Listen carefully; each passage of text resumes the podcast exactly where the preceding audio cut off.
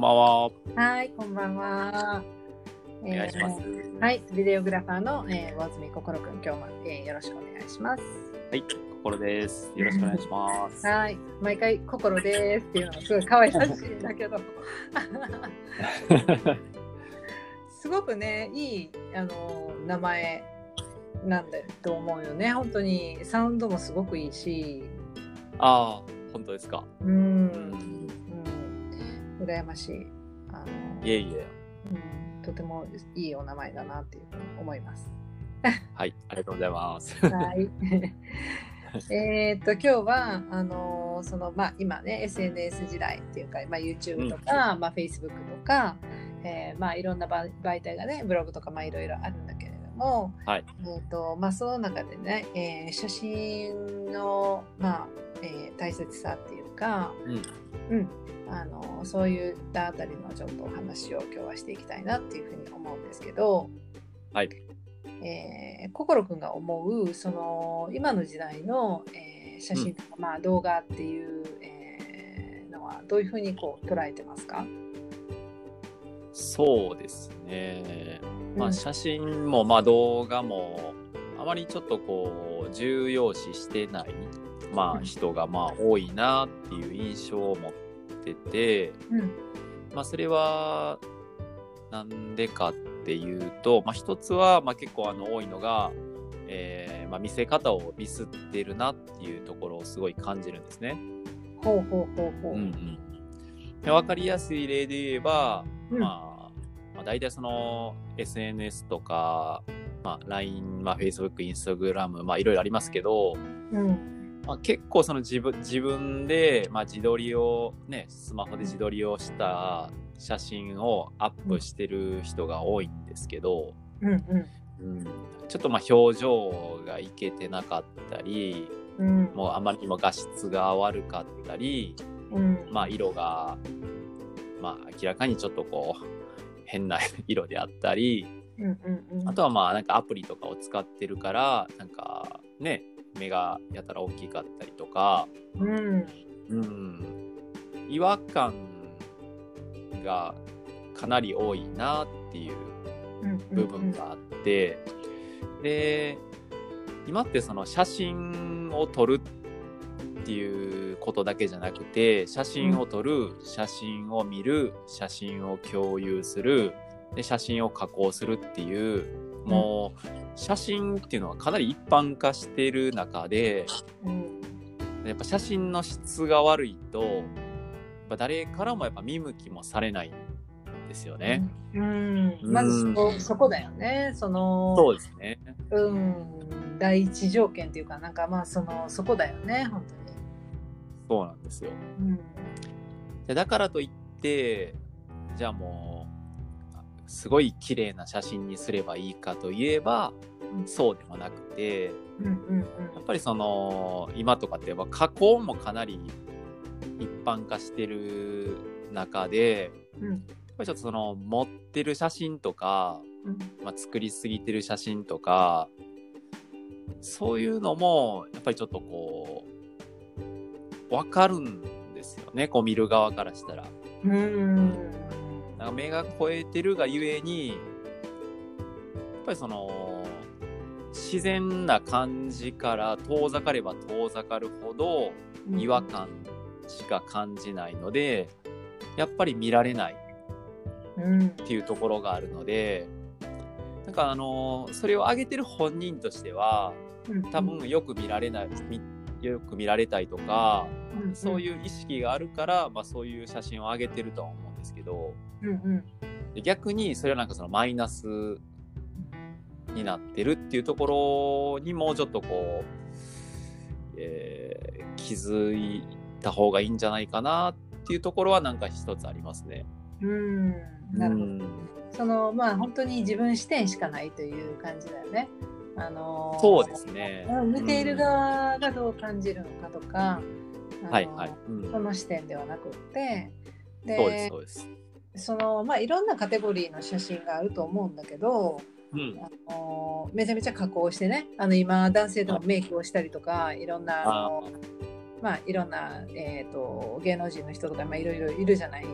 はい。で、まあ、そういう人たちはもう加工していくらとかやっぱりそれ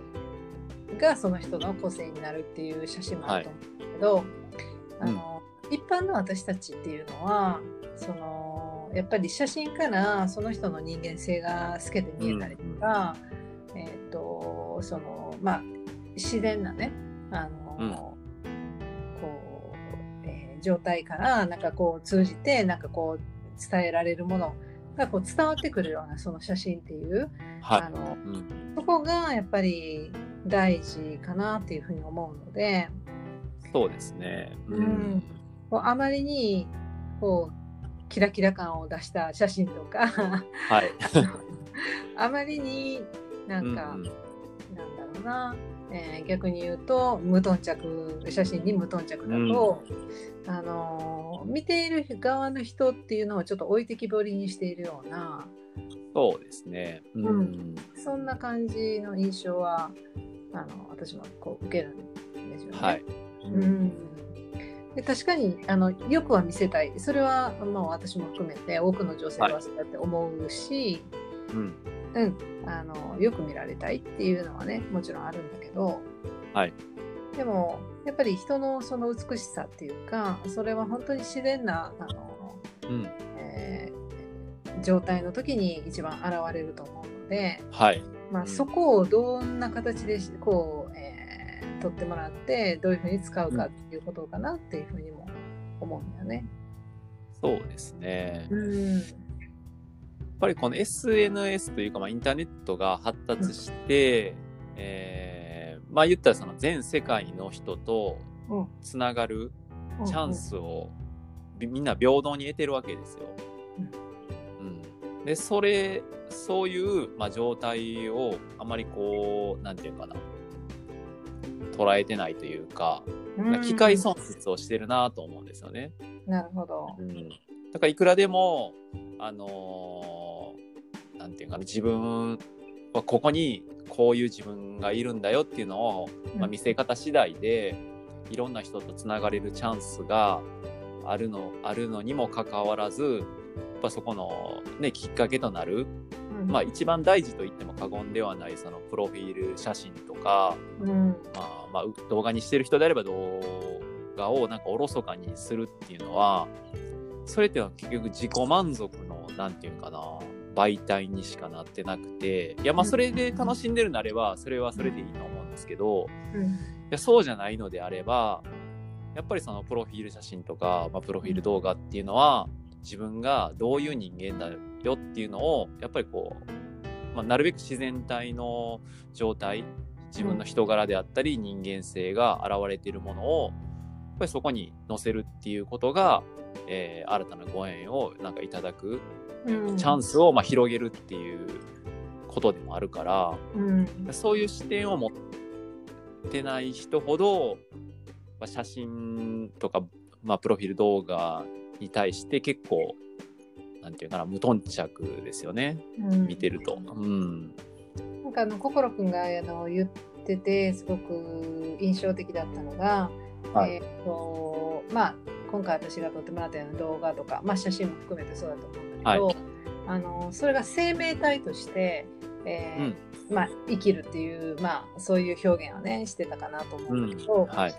あの写真も動画もあそれ自体が命を持って機能するっていう風な視点で見ると、実はとっても大切なものっていう風に、まあ、その言葉でも感じたんだよね。そうですね。ううんん。うんじゃあその辺のことちょちょっと話させてもらうと、うんえーね、今直美さんがあのおっしゃっていただいたように、うん。えー自分が SNS 上、まあ、インターネット上に上げるプロフィール写真であり、えープロフィール動画っていうのは、うん。あの分かりやすく言うと自分の営業マンなんですよね。うん。でその営業マンが冴えない表情をしてたりなんかこう 微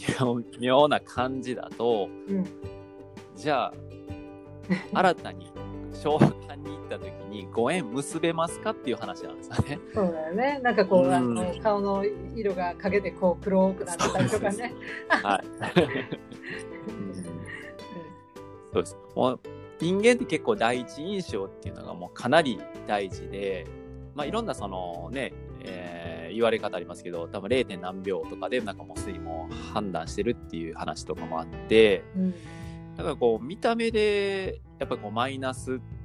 な印象を与えてる写真とか動画っていうのはもうそれだけで機械損失をしてるわけですよね。うんうんだから非常にもったいないっていうところあるんですよね。自分の営業マンがもう全然いけてない人を使ってるっていうことがどれだけあの自分の人生にとって機械損失をしてるのかっていうことをもうちょっとこう深く考えると、うんあのーまた人生き方がまあ変わってくるかなと思うんですよね。なるほどうん新しい考え方だよね。あの動画や写真は自分の営業マンっていう。そうですね。ううん。あと一つなんか大事なのが、うんあの今回僕と直美さんがご縁をいただいたっていうのは、ちょっとあの馴染みのない方もいらっしゃるかもしれないですけど、まあちょっと波動とか波長っていうまあうん概念で考えると、うんえーまたちょっと違った見方ができると思うんですよね。うん。あのーまあこういう概念が分からなくてもじゃあ例えば誰かを見た時にあこの人エネルギーあるなとかうん。あこの人なんかもう生命力落ちてるっていうかうんいやかなりちょっとこうエネルギー低いなとかうんなんかそういうのでやっぱ直感的に分かると思うんですよ。はいはいはいはい。でじゃあ例えばプロフィール写真プロフィール動画を見た時にあこの人すっごいエネルギー高いなっていう人とうん。やっぱ近づきたいな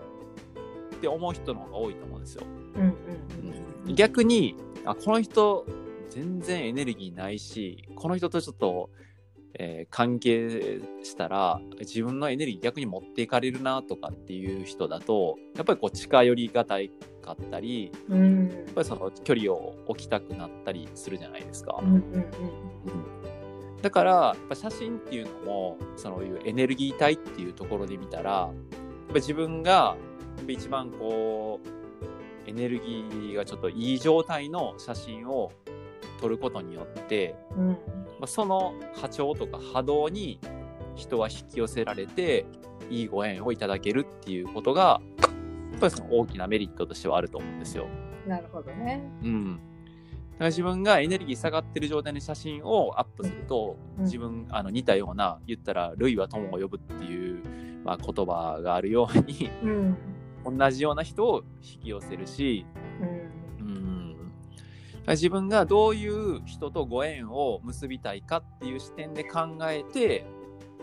どういう写真を載せるのかっていうことを、うんあの考えてやっていくと、うんまたいい出会いがあることによってまた自分のエネルギーも上がるし